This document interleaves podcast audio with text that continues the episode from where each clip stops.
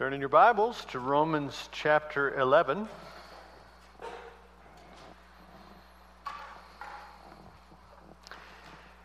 Well, how would you finish a discussion of some of the most lofty musings of God's plan that have ever been enacted in time and space among people that He created? How would you feel when you were done explaining God to people? I, would be whipped. I'd need a nap, I think. I'd be tired. I'd be saying, Phew, I hope you got that. Romans chapter 11 has an amazing ending that we've already celebrated here today. And it's not taking a nap, is it? The road on our journey has led us to some lofty places, some lofty heights of seeing all that God is doing. And that's amazing when you consider where we started.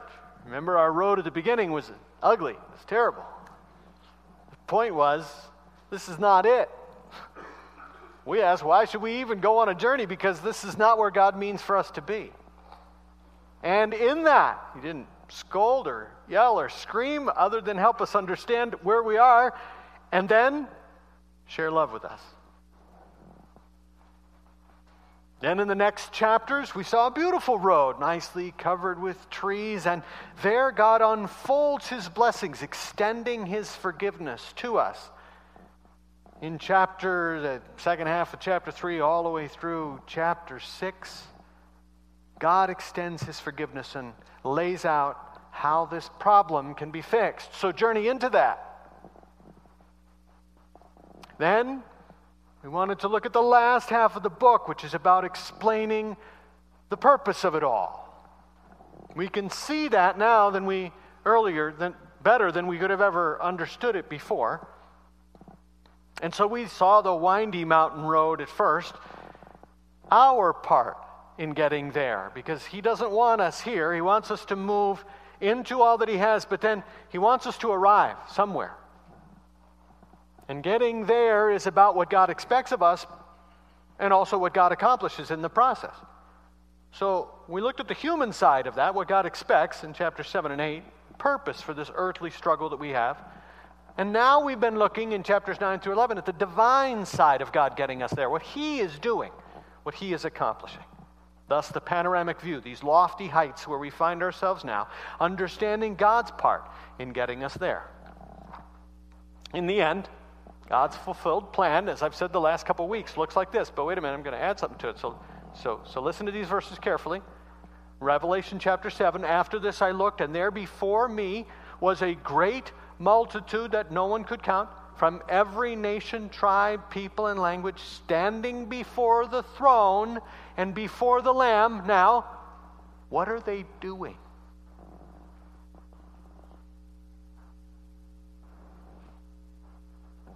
Verse 12 Praise, glory, wisdom, and thanks, and honor, and power, and strength be to our God forever and ever. Amen. The same thing that Paul does at the end of his discussion of God in all of his greatness. They worship.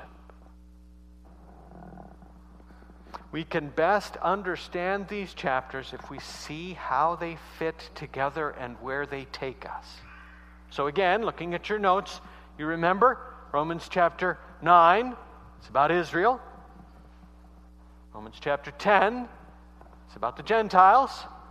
Romans chapter 11 is about Israel and the Gentiles. Romans chapter 9 is about Israel, the Jews.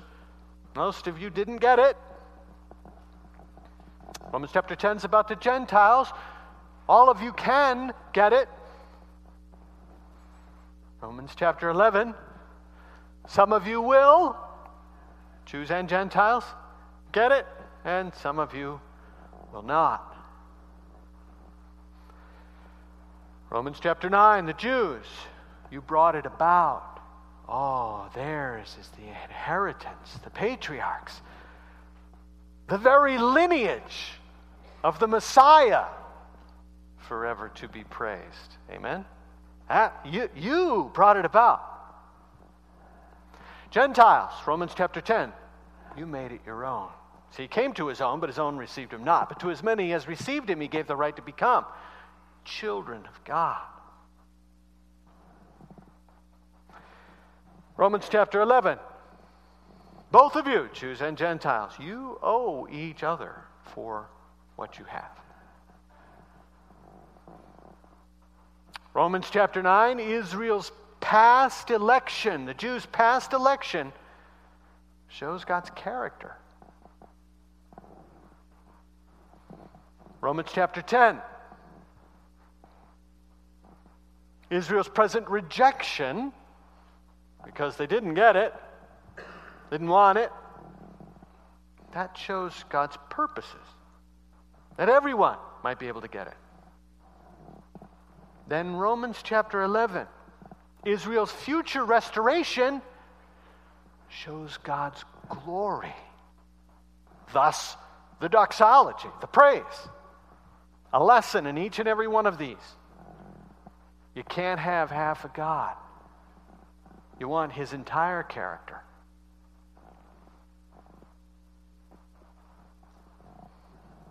Chapter 10 you, you can believe and you can have it all.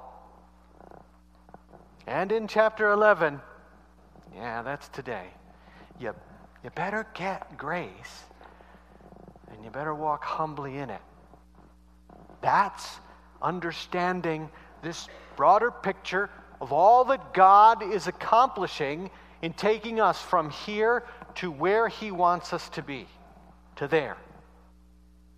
Romans chapter 11 is about Israel and the Gentiles. Paul speaks as a Jew, he is a Jew, but Paul's also an apostle to the Gentiles. And he's sent to reach them for Christ.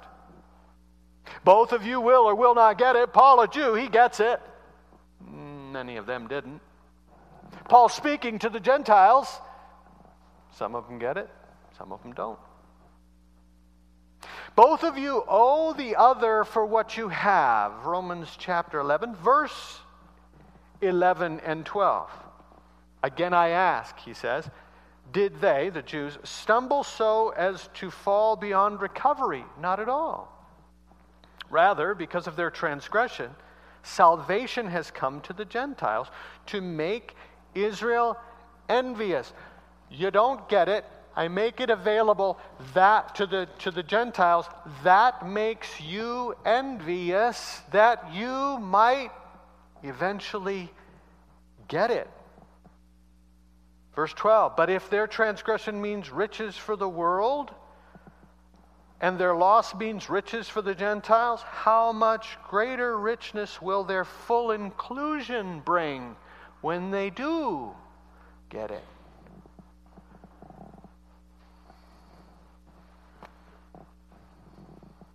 If the Gentiles are blessed, think of how he will bless his chosen people when they finally do understand. Israel's future gen- restoration shows God's glory and this is the place where I'd like us to go today. There's a lot here. I, I could expand on any one of those points, and we could spend all day there. I would like to go after this part of it. Israel's future restoration shows God's glory, and this is the piece that we should consider. All of this work that God has been doing among his people is about seeing how amazing, how good, and how great and gracious, loving, and merciful our God is. Now, here's why I emphasize that so much. The danger of being in a relationship with such a good and loving God is what? Is thinking that the blessings that we receive in that, as I said last week, love, forgiveness, purpose, and hope, when we consider how amazingly good this God is to us, what's the biggest danger in that? Thinking that this is all about us. Now, that is an insidious danger. There's an essential lesson here. God loving you doesn't make you great, it makes God amazing. Right? I'm not saying He doesn't love you, He does. But God loving you, you knowing you, doesn't make you great. Makes you a child of His, makes you a recipient of His love and His mercy. But it doesn't make you great, does it? It makes Him absolutely amazing. Don't mistake being the recipient of goodness as being worthy of it. Instead, understand that being the recipient of such unreserved, uh, undeserved goodness makes the giver of all of that worthy of everything. Of all that you are, of all that you have, of all that you do. Okay, aside from the grace of God, have you ever been a recipient of grace? Aside from God, let's just, we'll go back to that. But have you ever been the recipient of grace? Anybody ever done something for you that you just, you just did not deserve? Now, if you think about that, does that, in that moment, did, did you feel like you were great? Or did you feel like that person was really, really pretty great? I, have been the recipient of grace, more than just God's grace. That's a 1969 Cutlass convertible. That was my first car. Nice, right? Now, that's a blue one. Mine was white. I saw this down at the bike shop uh, a couple years ago. Couldn't help but take pictures. My car was exactly like that, except mine was white. Nice, huh? Kind of thing, you know. How many guys have got those stories? My first car. I wish I had my first car, right? Still. Yeah. Does that make me great? Um, let me tell you, no. And let me tell you why. I didn't have a car. I was a college student and a poor one. All college students are, I suppose. I was working at a church. I wasn't working at a church. I was just teaching, volunteering at a, uh, teaching Sunday school to a group of high schoolers at that church. I had had a ride, but now that person didn't go there anymore. I had no more ride to go to the church. I used to borrow my brother-in-law's motorcycle, rain or shine, show up in the cold, teach Sunday school. One particular day, I had to leave after I taught to go back and work in the cafeteria. A woman stands up at the end of the service. I'm telling you, as a pastor now, nightmare. Just don't do this, okay? she stands up at the end of the service and she goes on about how we got this great kid. He comes here, he teaches Sunday school, and it's ridiculous. He has to go on a motorcycle, and it's going to start raining. It's going to get colder, and I don't even know what we should do here because if I, if we, if we even give him any money for a car, I don't know if he can afford the insurance. And I just think somebody ought to do something. And she sits down. Don't do that. The pastor goes, okay, let's pass a plate. 900 bucks. And a person who paid my insurance as long as I was a student at that school. Took that money, went back, I had a break, Thanksgiving to, to, to after New Year's. Always worked that six weeks for a really good boss, great guy, helped me all the way through college, even in seminary. He sells me, getting into the hobby of restoring convertibles, he sells me that car for a song. So cheap, he says, don't go and just sell it because you can make money on it. But you need it. I heard about the gift. Does that make me great? Makes grace amazing, doesn't it? How about this one? Next picture. This is my 17 foot mahogany grade marine grade mahogany sea kayak. That shot on the left is last year outside of Ipswich, Massachusetts, your Great Lake, Great Neck, where I grew up vacationing, and I took that shot as I was paddling last fall in the beautiful marshlands in that area. It's gorgeous, isn't it? Does that make me great? No, especially when you understand that these are never sold. These are kits that you buy and you make, and once you have poured your blood, sweat, and tears into this gorgeous coffee table that now floats and you can paddle, you treasure it. You don't sell it. The man that sold it to me for less than I could have even made it for, I was feeling rather guilty about this opportunity because number one question I get whenever I take it out is, Oh, did you make that? It's a killer because everybody who has one of these has made it. And I always have to say, No, I didn't make it. And so I'm feeling guilty about the fact that I would now be paddling in something that I didn't make. And he looks at me and he goes, Why don't you just take your PFD, which is those of us who are kayakers, we wear PFDs. We don't wear life jackets, we wear PFDs, you know, personal flotation devices. Why don't you take your PFD and on the back of it just write grace? He said that. Grace.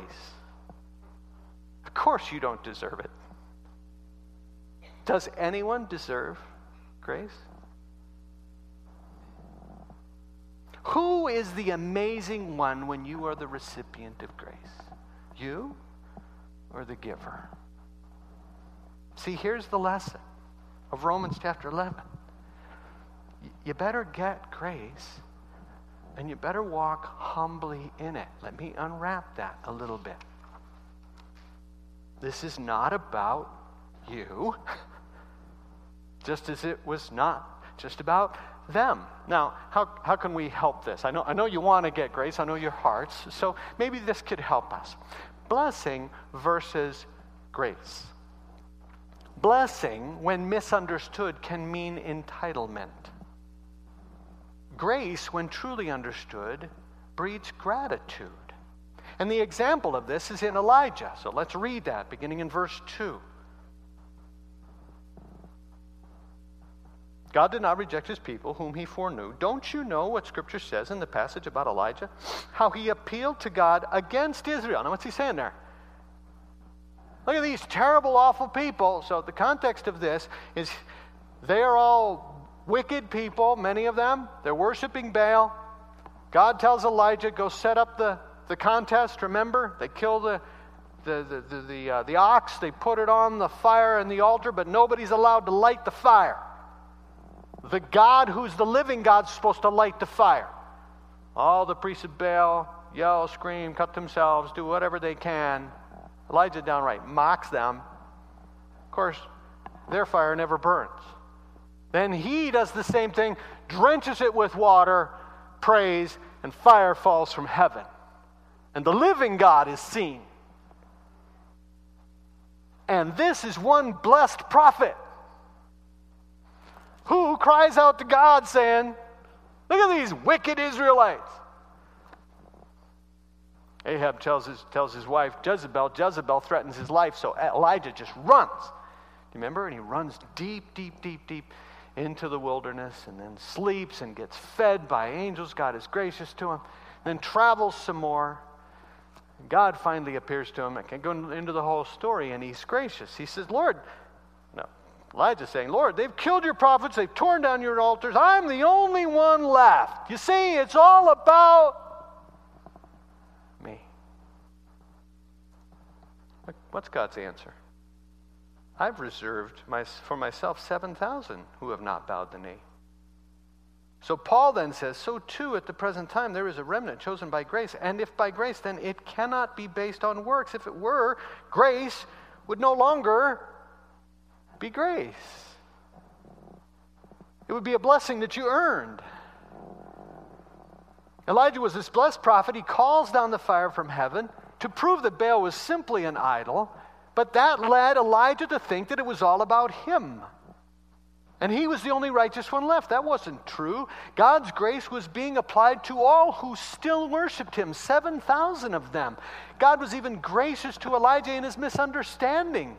He doesn't even scold him. He provides food for him. He allows him a chance to rest. He returns him to his ministry. But none of that was because of Elijah and his blessings and his abilities. It was about God who is gracious and loves people who don't deserve it. Or it isn't grace. Right? God doesn't spoil his children because they're good. That might be blessing. God is gracious to his children because they need forgiveness. That's grace. We are first and foremost recipients of God's grace, and that has nothing to do with us and our ability and our works, or it isn't grace. So that means don't be conceited. We read that in verse 25. And don't want, don't want you to be ignorant of this mystery, brothers and sisters, so that you may not be conceited. What God has given you, you hold with an open hand because it's a gift and it's nothing that you deserve. And it's also why you can share it so readily with others because it isn't yours as much as it's anyone's who wants it. That's why Jesus said that there were these two that went into a temple to pray. And one stood and said, Oh God, I'm so glad that I am not like that publican. I give my tithe and I fast and I pray every day. I'm blessed because I'm good. And the publican is at the back of the room beating his chest not daring even to raise his head, who calls upon the grace of God that he might have mercy on him because he's a sinner. And Jesus said, He is the one who left that place justified by grace. So, this is what it means to get grace. Here's a suggestion Accept the gift. Don't try and earn it or deserve it. That's about you. Advertise the giver. Brag on God for what He's done for you. That's about Him. And then anyone can have it. See others as God does, potential recipients of His grace. That's about others. That's what you do when you get grace. You understand it for you. You understand it. You get it. That I don't deserve this. You advertise the one who gave it to you because it isn't yours. It's about what God has done for you. And then anyone can have it. You see everyone else as a potential recipient of that grace. You walk with this open hand and say, Guess what I got? Would you like this too?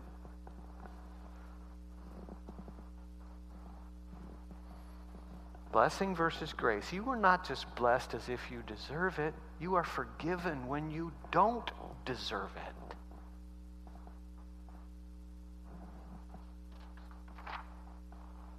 Then we need to walk humbly in this grace. This isn't about us, this is about Him, just as it's always been. This may help us with that part of this God's glory versus man's salvation. God's glory is God's ultimate purpose. Mankind being saved is not God's ultimate purpose. He made the ultimate sacrifice for that to happen.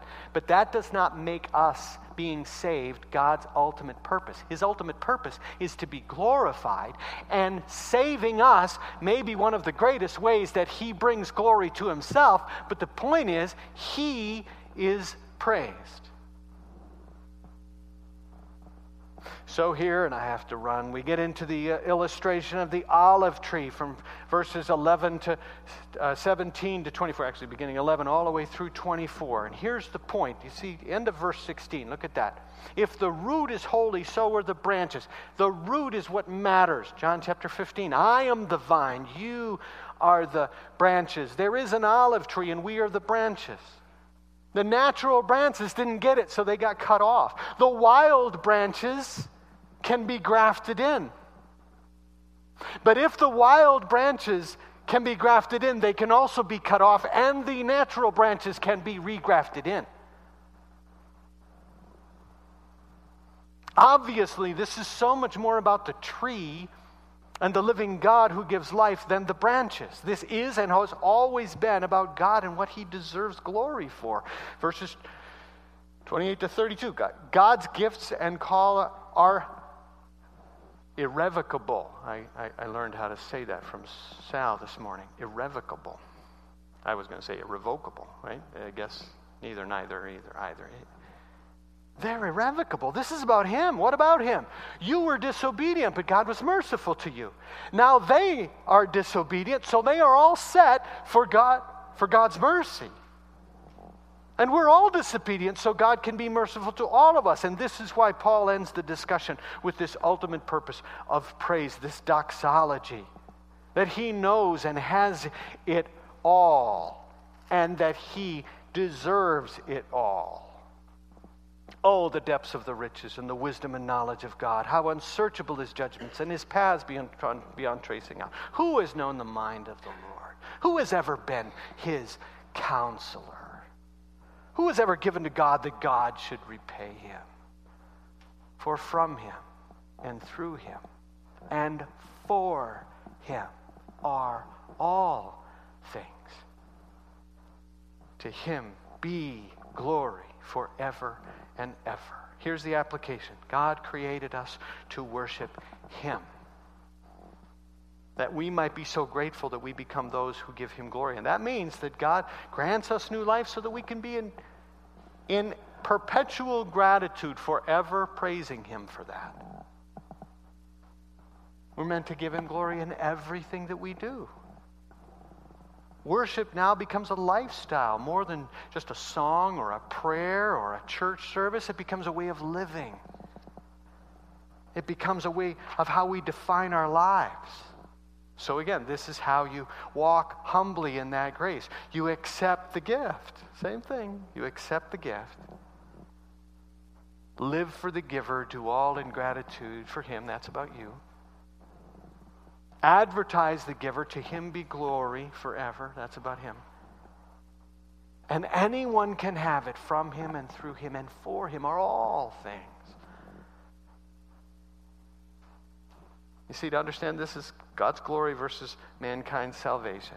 You were made for Him, and He saved you that you might glorify Him. See the essential lesson here? God loving you doesn't make you great, it makes Him amazing. And that should foster in us this desire to glorify Him in every way in who we are, in what we have, and in all that we do.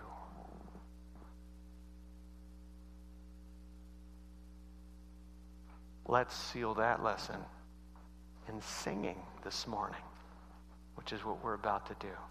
That God might be praised, but don't let it stop at the end of a song. Let it be what defines how you live, who you are, what you have, and everything you do. Lord God, we're so grateful for who you are. And we are so grateful for being the recipients of such undeserved grace. But forgive us that silly human pride that would cause us to think that this is about us. May you be glorified in and through us. Because you are God that you are great, that you are good. We, as the recipients of grace, want to forever praise you for that. In Jesus' name, amen.